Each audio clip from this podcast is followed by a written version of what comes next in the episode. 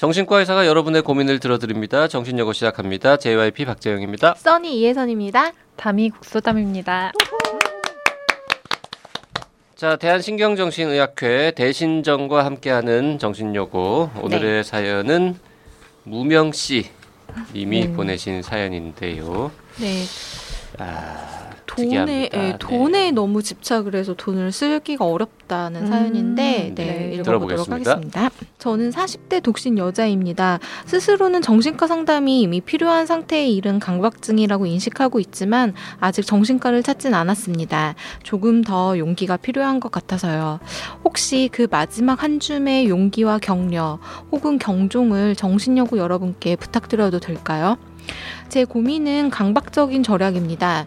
수전노라는 말로도 설명할 수 없는 지경이라고 생각합니다. 돈을 쓸 수 없다고 느끼게 된 지 1년이 되어 가는데요. 저는 대학 때부터 혼자 독립해서 타지에서 살아왔습니다. 어려서부터 조금이라도 삐끗하면 아무도 날 도와줄 사람이 없을 거라는 불신과 불안감이 있었습니다. 운 좋게도 경제적으로 힘들었던 적은 그다지 없었습니다. 저는 어려서부터 비판적인 성향을 갖고 있었고 정신적인 것이나 학문에 쉽게 이끌렸습니다. 명품이나 브랜드, 성형 등의 유혹을 느끼는 일도 없었어요. 운 좋게도 30대 초반에 누구라도 부러워할 일로 안정적인 커리어를 쌓을 수 있게 됐고 현재 저는 고소득자로 분류됩니다. 문제는 그럼에도 불구하고 제 모든 지출 패턴은 하나도 변한 게 없습니다. 처음에는 그런 부분이 제 자존심이기도 했습니다. 고소득을 포기할 수까지는 없지만 최저 수준의 생활을 유지하는 걸로 스스로의 이상을 지킬 수 있다고 생각했습니다. 아직도 저는 집을 사지 않은 채 가장 싼 렌트에 속하는 원룸에서 살고 차도 없고 운동은 짐 비용이 들지 않는 조깅으로 옷도 안 사고 화장도 안 합니다. 식비도 자취하는 젊은이들 수준입니다. 좀 더 구체적으로 말씀드리면 2019년 8개월 동안 옷은 한 벌도 사지 않았습니다. 저번 달에는 3년을 신던 샌들이 끈이 떨어져서 한국 돈으로 7,980원 정도 하는 샌들을 새로 산 것이 올해 들어간 피복비의 전부입니다. 식비는 가끔 온라인 커뮤니티에 올라오는 모두들 불가능하다고 말하는 수준의 식비만 지출합니다. 늘 시장에 가서 떨이로 나오는 유통기한 임박한 식료품이 아니면 사지를 못합니다. 저는 해외 출장이 매우 잦은데요. 초청 기관에서 알아서 호텔을 잡아주지 않는 경우에는 캡슐 호텔이나 bed and breakfast로 만족합니다. 40평생에 제 돈으로 택시를 타본 적조차 손으로 꼽을 정도입니다. 해외 출장에서조차 택시비를 영수증대로 지불해주지 않는 경우에는 미리 대중교통을 알아봐서 움직일 정도예요. 제가 종사하는 직종은 이 일을 좋아하는 사람이 아니면 견딜 수 없는 전문직이기 때문에 취미나 다른 소일거리가 필요하지도 또 가능하지도 않은 상황입니다. 결과적으로 보통 고소득이라고 분류되는 수입을 안정적으로 얻고 있는데도 불구하고 지출은 이 지역에서 1인 생활자의 최저 수준을 밑돌고 있는 상황입니다. 저는 평균적으로 매월 수입의 80% 이상을 남기고 있어요. 그렇다고 따로 투자를 하는 것도 아닙니다. 돈이나 경제적인 것 자체에 관심이 없고 오히려 무관심하다고 생각합니다. 제 걱정은 이러한 소비 패턴이 점점 강박적으로 변해서 스스로를 얽매기 시작했다는 겁니다. 심각하게 문제를 인식하게 된 건 이미 수년 전입니다. 남들은 낭비벽을 걱정하거나 돈을 절약하는 방법을 걱정하는데 저는 제가 스스로를 위해서조차 최소한의 돈조차 자유롭게 쓸 수 없게 됐다는 걸 깨닫게 됐습니다. 일부러 지갑에 돈을 두둑히 넣어놔도 슈퍼에 들러 아무것도 살 수가 없어졌습니다. 어제는 편의점에서 껌을 사려고 해봤지만 어떤 게 더 싼 것일까 그램수로 계산하다가 귀찮아져서 안 씹는 게 가장 싸게 먹힌다는 결론에 그냥 나오고 말았습니다. 교통비가 들 걸 생각해 기대하던 강연회를 그냥 포기하고 많은 일조차 있었습니다. 강박적인 성격이라는 건 어려서부터 인지하고 있었습니다. 쉽게 주변에서 일어나는 일과 상관없이 자기 세계에 빠져들어서 하루 종일 일을 하는 경우가 허다하고 인간관계보단 혼자 일에 몰두하거나 아니면 조깅이나 독서를 더 선호합니다. 동시에 전 물질적인 거나 세속적인 거에 집착하지 않는다는 자존심도 있습니다. 하지만 그런 이면에서 요즘은 스스로가 강박적으로 돈에 집착이 생긴 건 아닌지 궁금합니다. 제게 돈은 실질적으로 교환 가치로서의 돈이 아닙니다. 그저 스스로가 소비하는 모든 걸 최소화하고 억제하다 보니 오히려 그걸 판단하는 기준으로서 숫자적인 바로미터인 돈, 그 돈에 집착하고 있는 것 같습니다. 내게 정말로 필요한 것을 좋은 품질과 좋아하는 걸로 스스로에게 베풀어주고 싶습니다. 그렇지만 정말로 아무것도 할 수가 없습니다.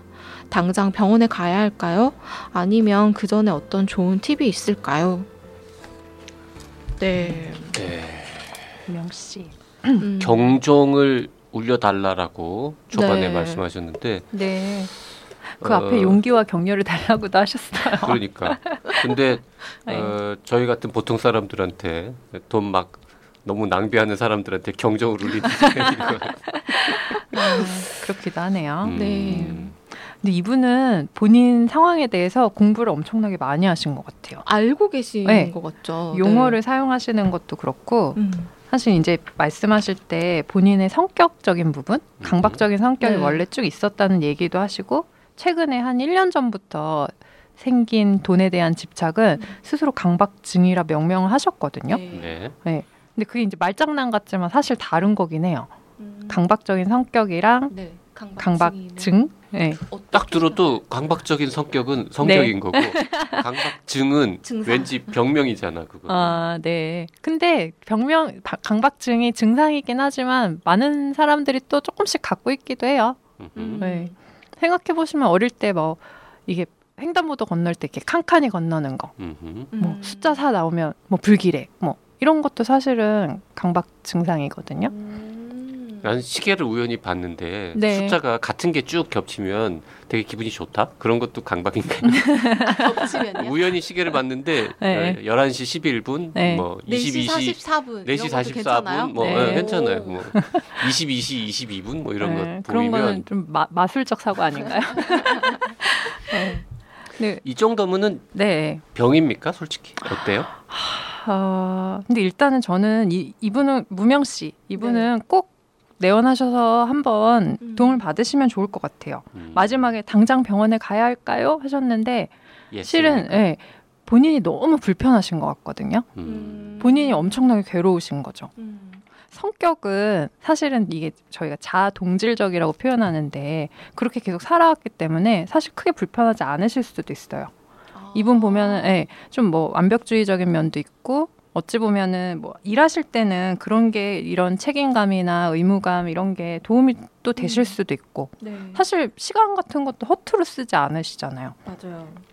일 열심히 하시고 생산적인 일 하시고 음. 그러니까 이제 그런 성격적인 특성 오히려 도움이 되실 수도 있는데 스스로도 이제 1년 전부터 뭔가 이제 돈을 쓸 수 없게 되었고 그런 기쁨을 누리고 싶은데 음. 못 하고 막 그렇게 된 상황은 네. 이제 좀 변하거든요. 음. 네.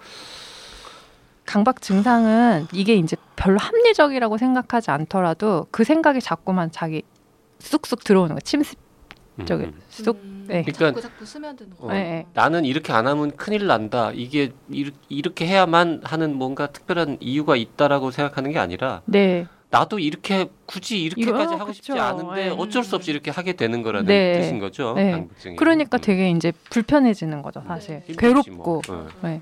옆에서는 그럴 수도 있어요. 그냥 껌 사 먹어 이렇게 말할 수도 있는데 그게 안 되시는 거죠. 나도 사 먹고 싶은데 네. 안, 안, 되는, 되는 거야. 내가 어쩔 수 음. 없이 이거는 도움을 받으셔야 되네. 네. 그러니까 저도 이걸 보면서 너무 반 반대 그러니까 이제 결론이 네. 무명 씨랑 다른 게 예를 들어서 이제 편의점에 가서 껌을 사려고 하면서 그램수로 계산을 하다가 기, 계산이 귀찮아져서 안 먹는 게 싸자고 나오셨다 그랬잖아요. 음. 저는 계산하다 귀찮아져요. 아 지금 그게 그거지 아무거나 사서 사. 그냥 다 사. 그렇게 하거나 아니면 뭐 심지어 비싼 거 살 때도 있잖아요. 우리 어느 게 좋은 건지 막 아. 고민도 네, 비슷해 맞아요. 보이는데 네. 100g당 가격을 보고 이게 비싸면 이게 더 맛있나 봐 이러고 집기도 하고 네, 보통 사람은 네. 그러는데 맞아요. 저희 엄마가 이 사연을 들 저희 엄마 가끔 정신력을 들으시는 것 같던데 저희 엄마 이 사연을 들으시는 어머님 안녕하세요. 어머님 사연 보내주세요. 써니 때문에 고민이 많으시죠? 아, 이 사연을 듣고 저희 엄마가 네. 고민을 보내시지 않을까. 제가 무슨 생각으로 사는지 모르겠다 이러면서. 자 이렇게 돈을 네. 나는 못 쓰겠다. 음. 네. 뭐 이유가 뭐가 됐든 간에 이런 증상을 호소하는 분들이 이분 말고도 또 제법 있나요? 음, 돈이 아니라 네. 다른 걸로 나타날 수도 있을 거. 아니 뭐 강박 증상은 원래 다양할 텐데. 강박 증상은 엄청나게 다양하죠. 네. 근데 이제 아까 그 강박적인 성격의 특성 중에서 조금 돈 쓰는데 인색하신 음. 그런 특성도 좀 있긴 있어요. 아. 네. 그, 물건도 잘 못 버리시고. 네. 이분은 네. 이 샌들 가격을 790 7,980원이라고 그쵸. 쓰신 것만으로도 네. 성격 나오는 거예요. 우리 그쵸. 같으면 보통 뭐한 8,000원 뭐 네. 아니면 만 원도 안 하는 뭐 이렇게 쓸 텐데 7,980원이라고. 음. 네. 병원에 가면 네. 뭐 해줘요? 그러면 이런 분이 병원에 갔다. 네. 네, 아까 제가 자꾸 성격적인 거랑 증상을 조금 구분지어서 말씀을 드렸는데 네. 어쨌든 지금 이분은 조금 치료가 필요하신 상황이긴 한 것 같아요. 음. 그거는 이제 약물 치료를 포함하는 거거든요. 음. 왜냐하면 지금 생각이 이런 생각 안 하고 싶은데도 돈에 대한 집착, 음. 네, 본인이 표현하신 거, 네. 네. 그거는 조금 세로토닌 제제를 쓰면 그 생각의 단단하기가 조금 줄어들 수 있거든요. 어. 음. 그럼 일단은 그렇게 해서 조금 단단하기를 줄인 다음에 지금 아까 이분이 어떤 좋은 팁이 있냐 하셨는데 네. 어떤 행동 요법을 하려고 해도 그 좀 단단하기가 생각의 단단하기가 좀 줄어야 하실 수 있을 것 같거든요.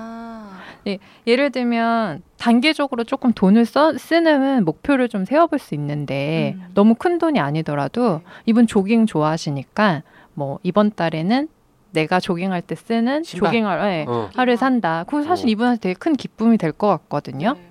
아니면 아까 포기하셨던 그 뭐 공연 보시는 거? 음, 네. 강연, 강연, 강연회. 음.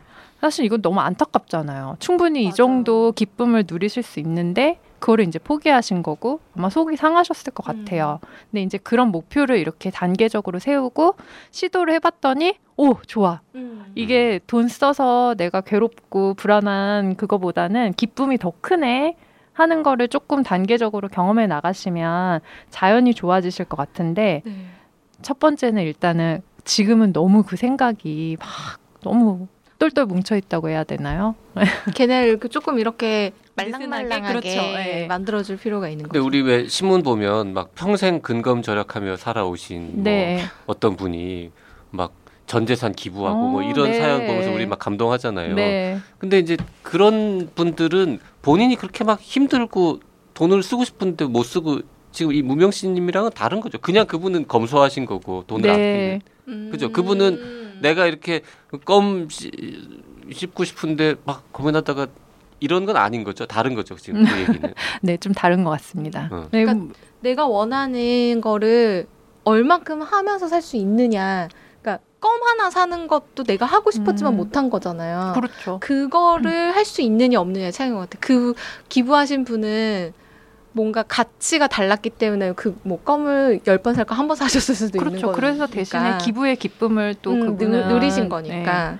무명 씨님과는 좀 다르지 않나. 이분 걱정되는 게 전문직이라고 하셨는데 어떤 네. 일을 하시는지 모르겠는데 이렇게 돈을 안 쓰면 사회생활에도 네. 약간 문제가 생길 가능성이 있지 않습니까? 우리 살다 보면은 누구한테 밥도 한번 살 일이 있고 네. 선물을 할 수도 있고 그런데 음. 뭐 밥은 밥은 다 법인 카드로 드시나 이분은? 아니 회사에서 호텔도 잡아주시고 그러긴 하는데요. 어쨌든 이제 그런 것도 기능 장애죠. 이분이 충분히 이거보다는 더 좋은 기능을 발휘하실 수 있는데 이 돈에 대한 마음 때문에 뭐 말씀하신 대로 좀 사회적인 관계가 위축될 수도 있는 거고요. 친구 이렇게 자기 자기 먹을 껌이나 막 이런 네. 뭐 먹을 것도 안 사는데 친구들하고 같이 만나서 무슨 맛있는 걸 먹으러 간다거나 이것도 네. 못 하실 것 같은데요. 이 정도면. 음, 그렇죠. 여러 가지 문제가 많죠. 사실 지금 사회적 기능 얘기하시니까 저는 이런 생각도 했어요. 어, 이렇게 고소득자신데 음. 너무 지출이 없으면 세금을 아. 어떻게 하실까? 아, 그런 생각도 해봤어요. 연말정산 네. 같은 거 할 때. 그래도 우리처럼 다 쓴 다음에 연말정산에서 돌려받는 게 비하면 남는 게 많죠. 어, 우리 맞으면서 나 그럴, 그럴 때 막 미안하는데. 아싸 이번에 네. 이만큼 이거는 세금 줄이는 거야. 신용카드 공제받고 막 좋아하고 네. 이러잖아요. 네. 그 네. 얼마나 많이 썼으면 이만큼 돌려줄까는 어, 생각 안 하고. 어, 네, 그렇죠. 아. 음.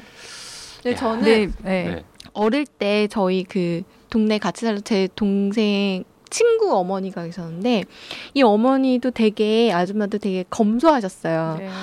돈도 되게 잘 버는 집이었는데 그 얘기를 들어보면 가전 제품을 그 혼수로 해오신 거를 안 바꾸고 계속 쓰고 계셨던 거예요.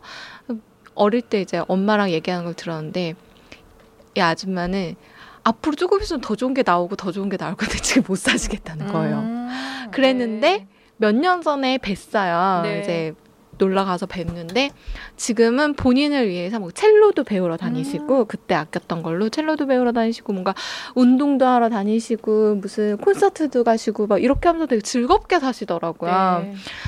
그분은 그때 그렇게 좀 버티면서 사셨지만 지금 자기를 위해서 쓰고 계시는 게 되게 기 쁜 걸 느끼고 계시잖아요. 무명 씨님도 그 다미쌤이 말하신 것처럼 뇌를 좀 말랑말랑하게 만든 다음에 네, 네 생각을, 네, 생각을 네. 좀 말랑말랑하게 만든 다음에 나를 위해서 어, 보상을 해주는 거에 대한 기쁨을 네. 누리셨으면 진짜 좋겠어요. 저는. 그, 그니까요. 그것도 사실 훈련이 조금 필요하거든요. 음. 자꾸 좋은 경험을 하셔야 네. 또 하고 싶고 네. 충분히 그러셔도 되고요. 네. 우리 어차피 한 번 사는 인생인데 재밌고 재미있게 행복하게 누구나 살고 싶은데 이분은 뭐 일만 하고 돈만 벌고 맞아요. 취미도 별로 없고 세상에서 제일 즐거운 일 중에 하나가 돈 쓰는 거라고 우리 다들 얘기하는데 그것도 너무 사견 사견 뭐 다들 그렇더만 뭐 아저 근데 책 네. 이상하다. 어제 그 생각을 했는데 문득 제 요새 체중이 좀 늘었거든요. 그래서 네. 네, 그래가지고 몸무게를 재면서 그런 생각했어요. 아 다이어트가 너무 힘들고 그러니까 포기할까라는 생각이 들었다 갑자기 내가 앞으로 좀 예쁘게 살 수 있는 나는 10년 정도밖에 안 남은 것 같은데 이 10년 동안 그냥 나 하고 싶은 거 네. 어, 살도 좀 많이 빼고 뭐 성형도 해보고 막 이런 거 하면서 살까 막 그런 생각을 했거든요. 네. 무명 씨 님도 절 만나실래요?